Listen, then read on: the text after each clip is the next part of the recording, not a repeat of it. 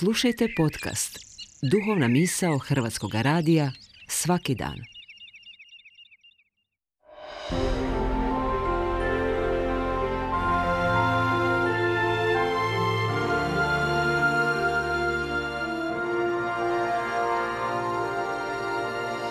Duhovna misao. Urednica je Blaženka Jančić.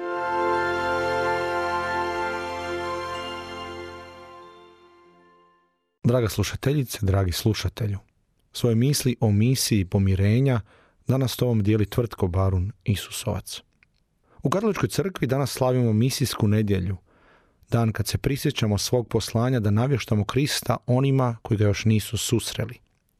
Tradicionalno bismo na ovaj dan promišljali o misijama, ljudima i zajednicama u Africi i na drugim kontinentima gdje još nisu upoznali Krista kao Boga i čovjeka.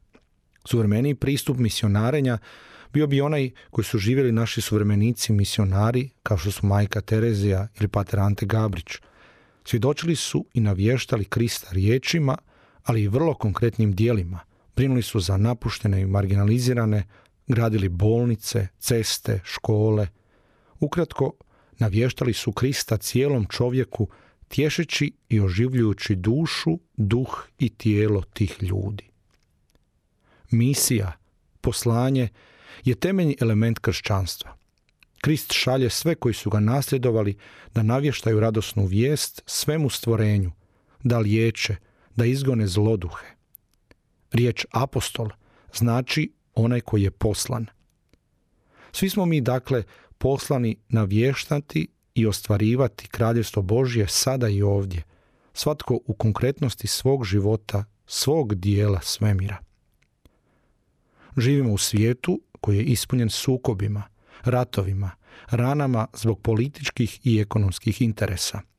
Ima pojedinaca i grupacija koje siju mržnju među narodima, koji zarađuju na konfliktima, koji rade što god mogu da ne dođe do razgovora, dijaloga, kompromisa između različitih i drugačijih. Možda je u takvom svijetu trenutno glavno poslanje, glavna misija svih kršćana, svih ljudi dobre volje, pomirenje donositi mir, zalagati se za zajedništvo, boriti se protiv mržnje i rata, raditi na pomirenju, spajati drugačije i različite, graditi mostove, pozivati na zajednički stol pregovora i suradnje. Sedmo blaženstvo Isusovog govora na gori glasi Blago mirotvorcima, oni će se sinovima Božim zvati. Ove Isusove riječi su obećanje, poziv i poslanje – Poslani smo biti mirotvorcima. Svatko u svom svijetu, okruženju, lokalnoj zajednici, stranci, župi, obitelji. Svi znamo da to nije lagano. Bićemo zbog toga marginalizirani, ismijavani, odbačeni sa svih strana. Ali to je naša misija. Boriti se protiv zloduha rata, mržnje i sukoba i tražiti mir, pomirenje, susret možemo u toj misiji tražiti i podršku kraljice mira. Možemo zazvati zagor majke Marije da nam od svog sina isprosi milosti i utjehu mira na Bliskom istoku, u Ukrajini, u našim obiteljima, u našim srcima.